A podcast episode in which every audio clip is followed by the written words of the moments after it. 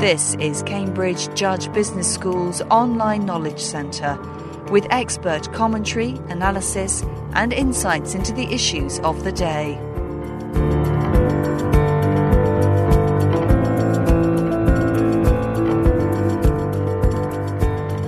Research into creative self-efficacy, CSE, and creativity in teams has thrown fresh light onto an area that had been missed in previous studies. Cambridge Judge Business School's Andreas Richter says that until now, research reported significant but not consistently strong relationships between CSE and individual creativity. Dr. Richter and his own team of four colleagues have found that the link between creative self-efficacy and individual creativity is more positive, with greater shared knowledge of who knows what, and this interactive effect was pronounced in teams of high rather than low functional background diversity. The study was prompted by a need to examine creativity in the pharmaceutical industry because, says Dr. Richter, among R&D teams in that industry, innovation means money, and he wanted to investigate what predicts creativity among R&D scientists. Creativity benefits those scientists in those research and development teams the most if the team developed what is called a shared knowledge about who knows what, which is a shared understanding of where expertise in the team is located, while at the same time people are highly self-efficacious with respect to creativity. Hmm? So they actively seek out and try to acquire this informational resource which is available in these highly diverse teams. Was there anything in the outcomes that surprised you?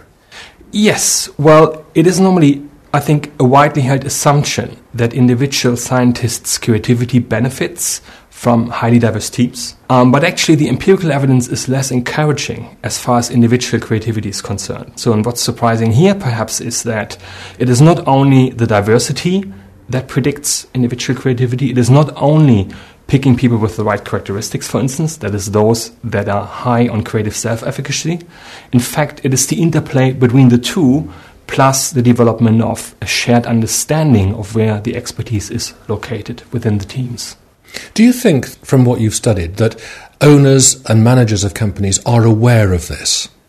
I don't think so. I believe uh, that many professionals implicitly assume diversity is a good thing right? So there's uh, actually, indeed, there is evidence uh, at the team level that diverse teams, certain type of diversity and under certain conditions and through generating certain processes, may result in enhanced team level outcomes. But if you think about individuals in teams, for instance, individual employees in R&D teams, um, whether their creativity benefits from diverse teams or not, is something which depends on a variety of other factors. And I think the surprising thing here is that people have different, different propensity to take advantage of the informational resources available within diverse teams.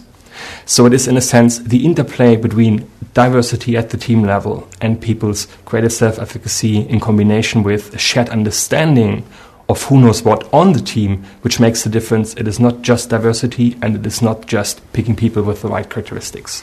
Do you think the results might have been different if the research had been conducted across different departments rather than R&D teams in one single company? Certainly. There, there are, of course, limitations due to the particular organizational context we chose, um, and also with respect to the particular teams we chose. For research and development teams, uh, creativity is, is very important. These teams need to be creative, in particular in the, in, in the pharmaceutical industry. Uh, that may well be very different for other teams who perhaps work more on admin tasks. And there we would probably expect that, uh, well, the information resources provided by highly diverse teams may not be that relevant for their creativity. Perhaps even their creativity may not be that important for them. You've shown there's a very clear impact of shared knowledge around who knows what and functional background diversity on the determination of creative self efficacy. How can that knowledge be used now? Well, I think managers who want to foster creativity of their employees uh, would be advised, based on our findings, uh, first of all, to create expertise within their teams, for instance, through team composition, putting uh, uh functional experts on a team together. But that, however, is only one part of the story. That won't do the job in and of itself. Uh, at the same time, managers would be advised to develop a shared collective understanding among team members regarding who knows what, right? Where this expertise is actually located. Uh, in order for those individuals, and that's the third point, putting the right people on the team who actually uh, want to be creative or have the right uh, uh preconditions to be creative, so that those people who are uh, high in creative self efficacy actually can realize creative benefits from those information resources available from diverse teams. So the important element in all of this as well is, is the way in which the team is selected and who selects the team. One important part of this is how the team is selected, or let's say better put together, or the team is composed. Yeah, so diverse teams can benefit the creativity of individuals on the team. However, this is only one part of the story. Yeah? The other part is actually that I want to have people who actually make, who, who actively can make use of that informational resource. And the third part of the story would be that I, at the same time, need to train members within the team to develop a shared understanding where this expertise is located. Final question Where do you go now? What next? Well, I think what is a, a, a quite interesting research avenue to go from here. I think we started actually doing this with this research project is rather than to assume that uh, individuals do not vary in their reactions to a shared team context, such as a diverse team, right? That everyone would benefit equally from diversity in teams, for instance. One should look at individual differences that would explain why some people benefit from diversity, for instance, while others don't.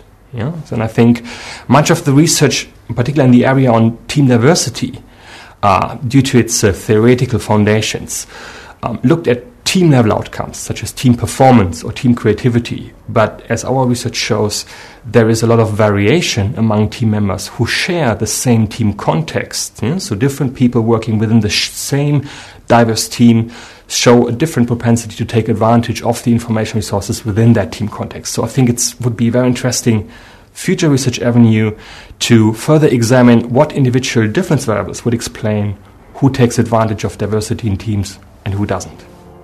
Andreas Richter, thank you very much.